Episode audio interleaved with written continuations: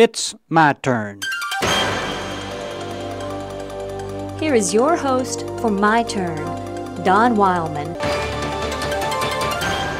Death. That's a morbid subject, isn't it? It's certainly a subject that's usually discussed in a hush hush tone. And for many, just to mention the possibility of it sends cold chills down their spine. But whether we want to talk about it or not, one thing is for certain. We all are going to have to face it.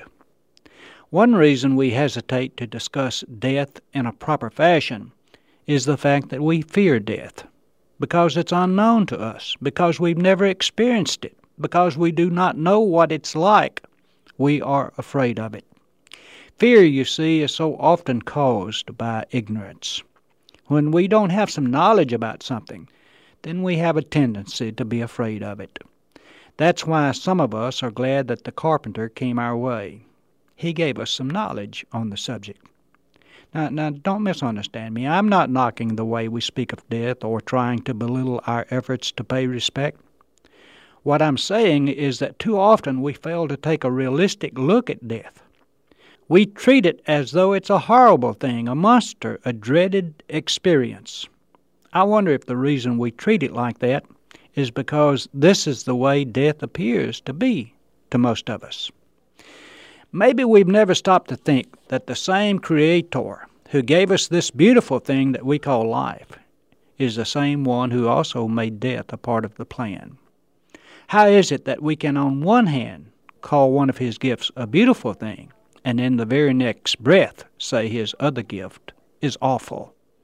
Does His nature change like that?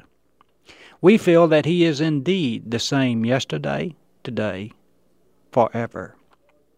The problem is that we take His gifts without taking Him. You see, we use life, live it to the fullest, without ever stopping to think where it comes from or who is responsible for it. Then one day, sometimes suddenly, we're face to face with the other gift of His, often unprepared for it, and we curse it.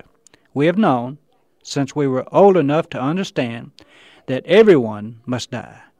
But we've put off thinking about it getting prepared for it, and it catches us unable to cope with it. Followers of the man of Galilee have a healthy attitude toward death, for they belong to the Creator. How was it that that little Jewish tent maker said it?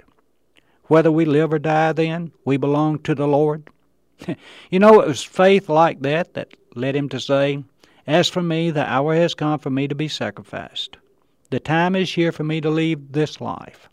I have done my best in the race. I have run the full distance. I have kept the faith. And now the prize of victory is waiting for me.